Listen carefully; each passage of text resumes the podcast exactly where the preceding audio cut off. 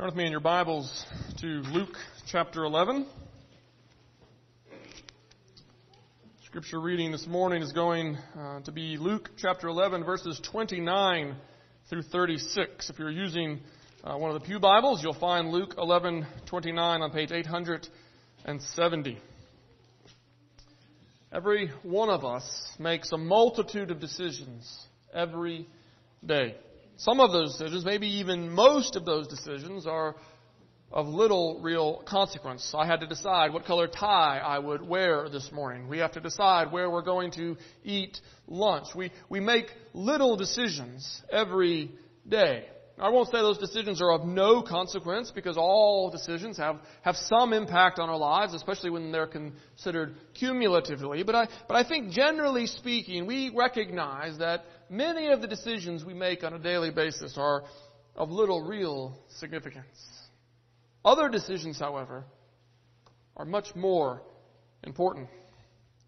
If you're a parent, where will you send your kids to school? If you are a high schooler, where will you go to college? What course of study will you follow?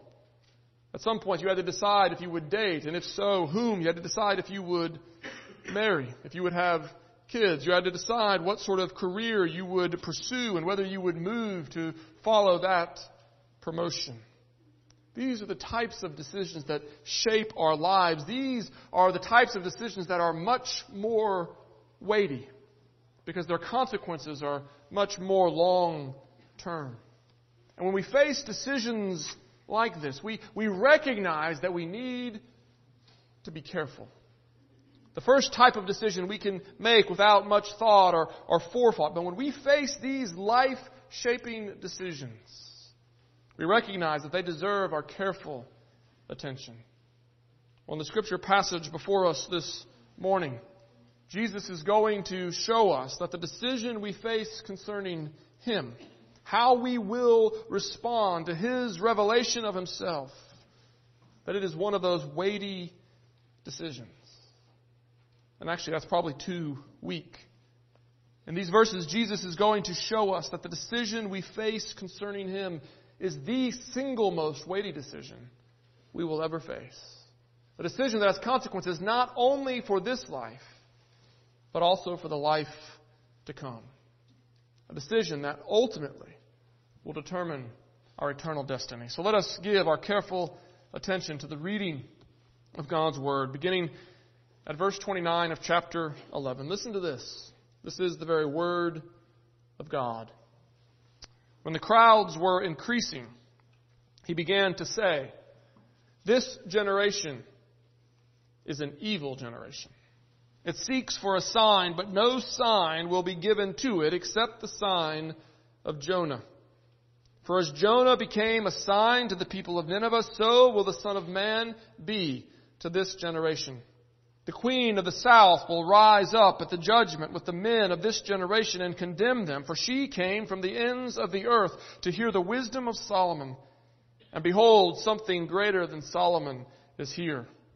The men of Nineveh will rise up at the judgment with this generation and condemn it, for they repented at the preaching of Jonah.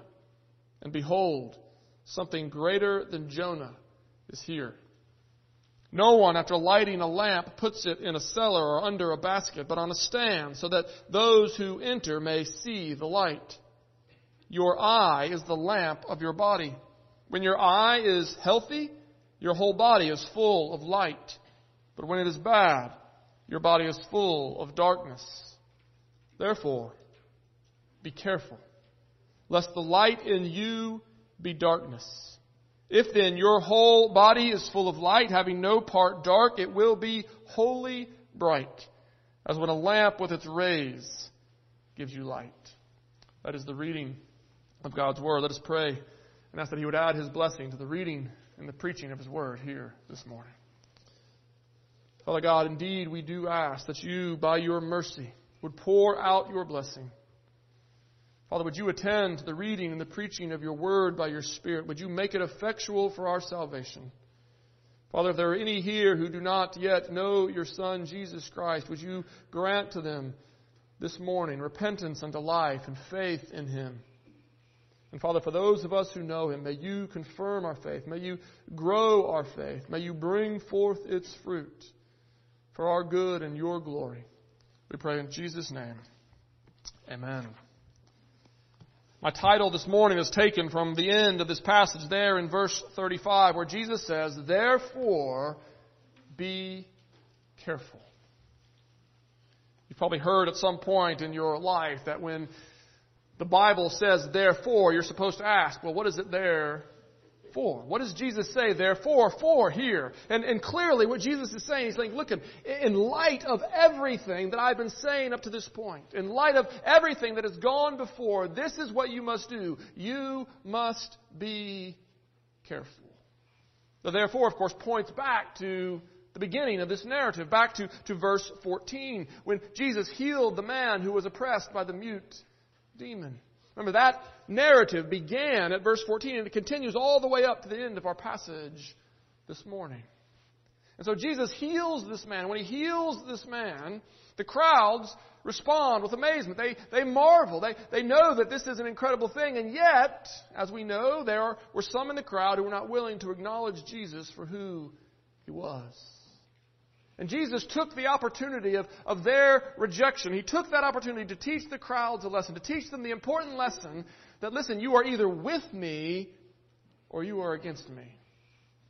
The decision of how you're going to respond to Jesus is not a decision that can be deferred. Not to decide is to decide against. Neutrality is, is not an option.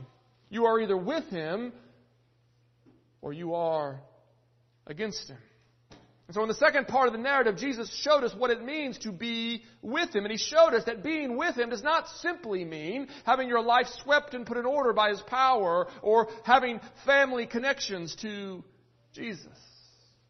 But rather, the one who is with Him is the one who hears the Word of God and keeps it. The one who hears, who receives as true the very words of God and then begins to conform their life to that word, who begins to walk in accord, who begins to walk in that light. The one who hears the word and keeps it. This is the one who is with Jesus. And so having told us that we must decide and having showed us what it means to decide, he now shows us the importance of the decision that we face. Jesus is going to show us that the decision we face regarding Him, how we respond to Him, is a decision more weighty than any other we will ever face, and therefore it is a decision that we must handle with great care. He shows us the importance of the decision in, in three ways in the verses before us this morning. He first shows us the importance of this decision by His timing. Then He shows us the importance of this decision by His honesty. And finally, He shows us the importance of this decision by his warning. So first, Jesus' timing. We see this in verse 29. Luke writes that when the crowds were increasing, he, that is Jesus, began to say, This generation is an evil generation. That's significant. Did you notice what Luke says? He says, When the crowds were increasing, as, more and more people were coming out to, to hear him, Jesus turns to those crowds and says, You are evil. Seems Jesus went to the same PR school as John the Baptist. You remember uh, when John the Baptist had everyone out of Judea coming to him, he turned to them and said, You are a brood of vipers. That's what Jesus does here. Can you imagine a politician doing something like that today? Can you imagine someone today turning to the crowds that have come out to hear him speak and saying, You all are an evil bunch. You all are a brood of vipers. There is no politician that would do that. Politicians insult people, but they insult the people who aren't in their crowds. They insult the other people because they know that this crowd's going to like it. They, play to the crowds because they need the crowds. The crowds are how they're going to gain influence. The crowds are how they're going to be elected into office. And so self or interest forces them to say what the crowds want to hear. But Jesus' motivation is different. Jesus is not motivated by self interest, but rather by compassion. He is not motivated by a desire to advance himself, but by a desire to achieve the good of those who hear him. Remember what Jesus said? He came not to be served, but to serve and to give his life as a ransom for many. Jesus' sincere desire is for the good even of his enemies. We see this as he rides into Jerusalem on Palm Sunday, weeping over Jerusalem, weeping over those who were about to kill him because he says, If only you would have known what would bring you peace. Jesus isn't concerned for himself, he isn't driven by self interest. If he was, he would have pandered to the crowds. He, he would have said to the crowds what they wanted to hear. But Jesus understands that if he is going to truly love the crowds, then he has to speak with them honestly. He has to tell them the truth about their situation. There's no time to, to delay. There, these are not issues that can be put to the back burner. He needs them to know the truth. He needs them to know the reality of their situation. So therefore, even as the crowds are increasing, he doesn't play to the crowds, but he warns them. And he warns them with an honest assessment of who they are. You see, it's the false prophet who cries, Peace, peace, when there is no peace. It is the evil shepherd who uses his sheep to placate himself. The true prophet, the, the true shepherd, speaks the truth, even, maybe especially, when it smells like death to those who can't receive it. And so, in Jesus' timing, Jesus' refusal to play to the crowds, Jesus' willingness to speak the truth, even as the crowds are increasing, we see something of the, the importance of the issue that Jesus is uncovering. And we see it also in his honesty. We see it in his honest assessment of these people. Notice what he says about them. He calls these people evil. Now, that's a word that we reserve today for a few really bad people. If you're old enough to remember 9 11, you remember that in the aftermath of that terrible day, President Bush called Osama bin Laden and a few other terrorists around the world, he called them evil. And no one objected. Because we all recognize that the term that we recognize that the evil perpetrated by these people was just that. It was evil. But we don't call ordinary people evil. We, we, we don't call, you know, your, your everyday guy someone who is, is evil. It just seems over the top. It seems too extreme. So Jesus challenges us to reassess. He says you need to see the truth. You, you need to recognize the reality. You think that, that it's only a select few who are evil. It's only the Hitlers and the Stalins and the Osama bin Ladens. They are the evil ones. He says, but no, this is an evil generation because it asks for a sign. Remember what asking for a sign means. We, we saw this earlier in the passage. To ask for a sign is to, is to claim that the evidence that you've seen is not enough. It's to claim that you don't yet know who Jesus is. To, to ask for a sign is to say, I'm not yet ready to acknowledge Jesus.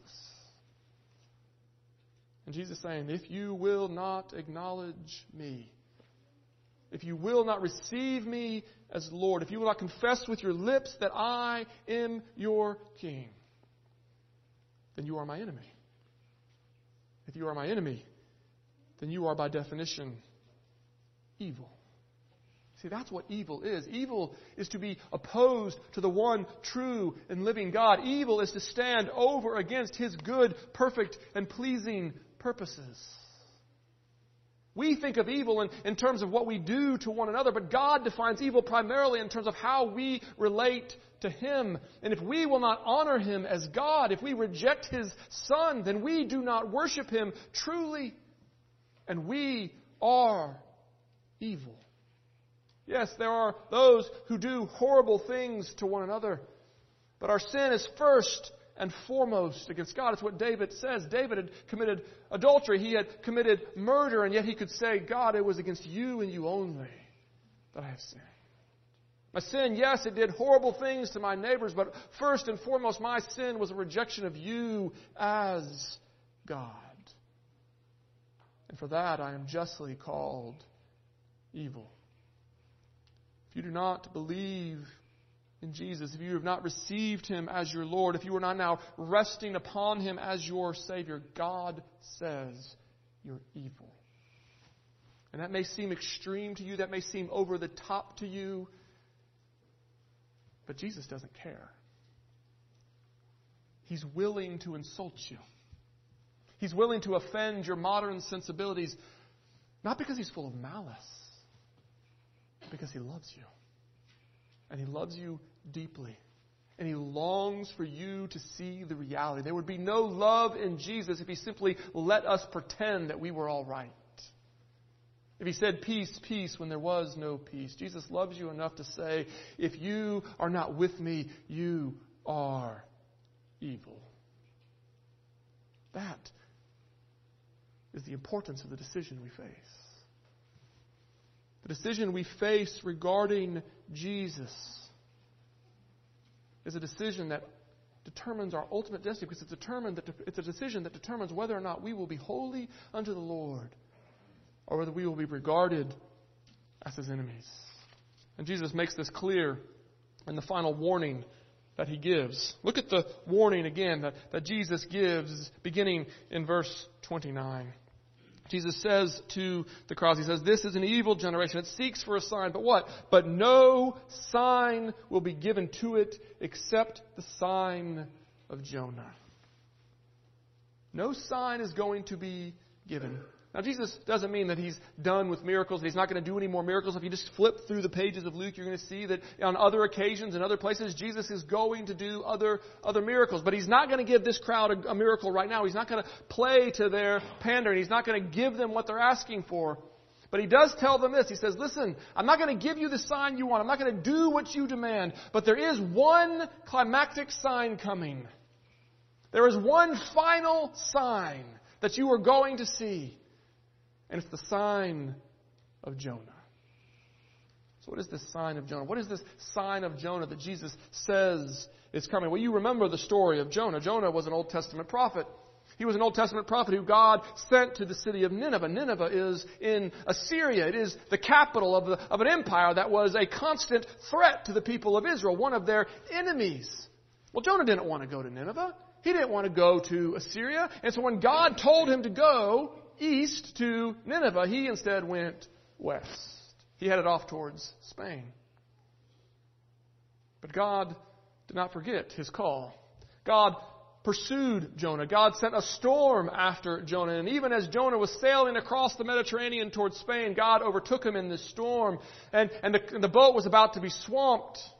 And the people began to wonder, why is God out to, to get us? And Jonah says, it's my fault. Throw me overboard. The people don't like that very much. They even, even pagan sailors know it's not good to toss someone into the sea, and so they, they resist for a time, but finally Jonah says, Listen, you have to throw me over. I am the cause of the storm. And so they throw Jonah into the sea, and he's swallowed by a great fish, and he spends three days in the belly of this fish. And yes, that's a true story.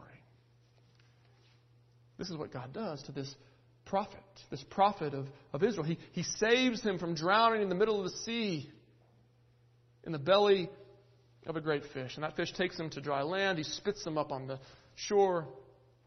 And now Jonah realizes, okay, I've got to go. God's not a kind of God who you can run from. He's not the kind of God you can get away from. And so Jonah goes to Nineveh, and he goes as one who has been rescued from the sea by spending three days in the belly of a fish. And when he gets there, you know, the, the record of Jonah's sermons in the book of Jonah are very short it only says, you know, repent because you're about to be destroyed. But we can assume Jonah probably said more than that. We can assume that Jonah probably told them his story. And when the people heard that this prophet of God had been rescued from the sea by spending three days in the belly of a fish only to emerge and come to them with this message, they believed. They received it. They repented in dust and ashes from the least unto the greatest and they receive the mercy of God.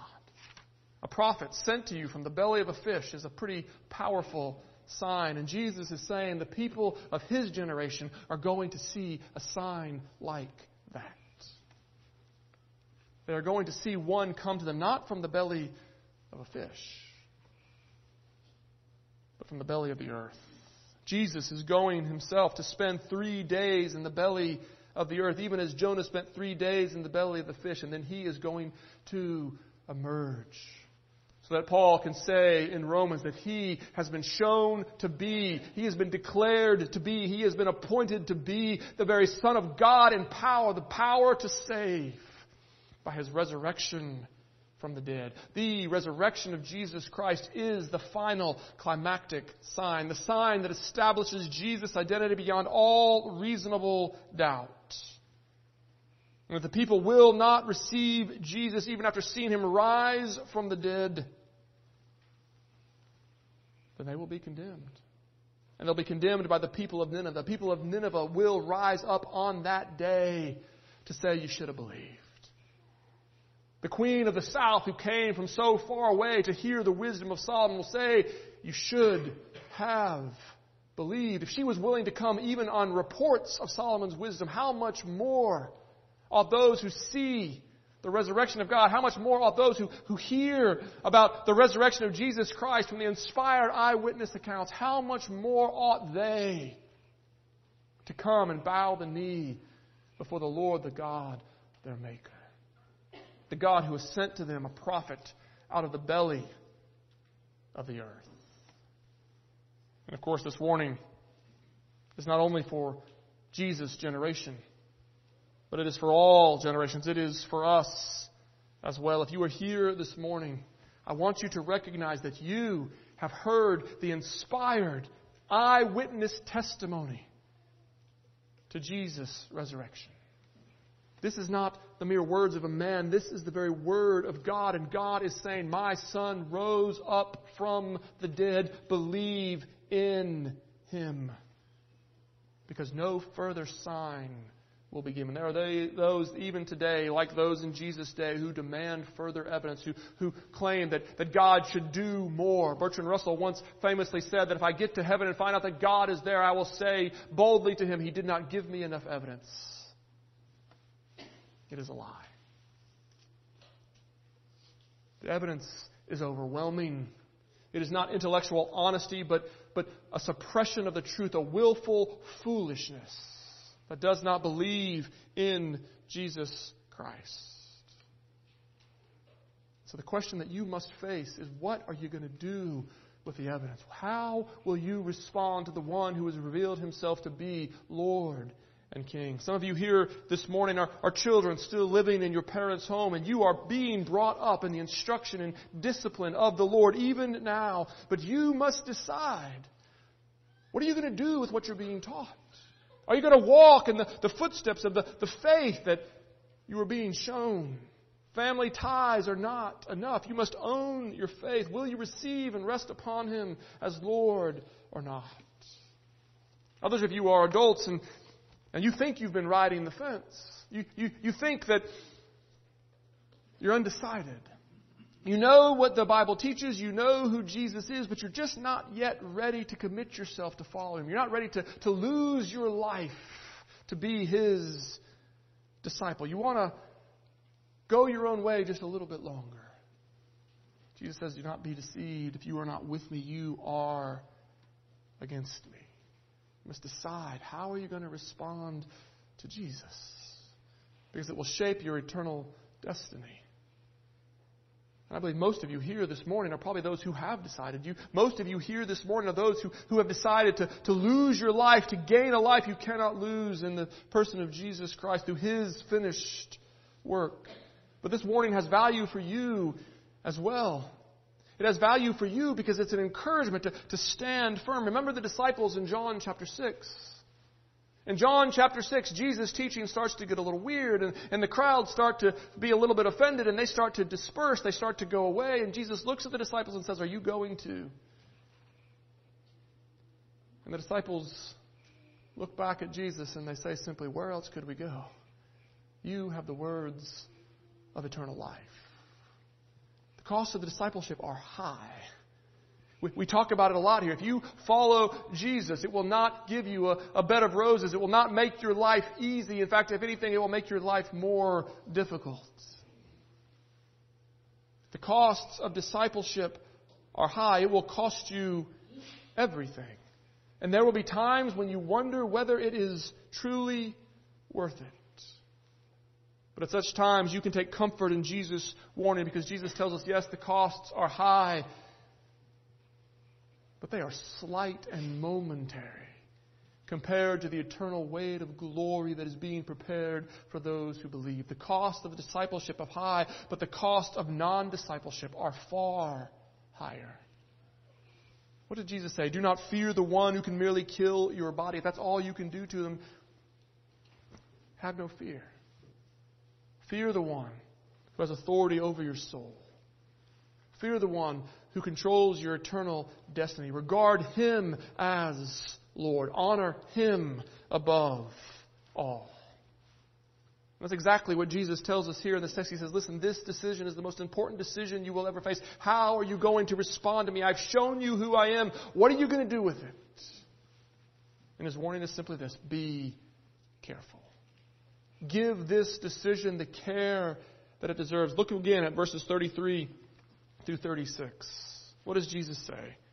No one, after lighting a lamp, puts it in a cellar or under a basket, but on a stand so that those who enter it may see the light. Now that's a fairly straightforward image. When you light a lamp, you light that lamp in order that you might see by the light of that lamp. You don't light a lamp and then put it under your bed. You don't light a lamp and put it in the cellar. You don't light a lamp and then cover it up. You light a lamp that you may see by it. The purpose of a lamp is to give light.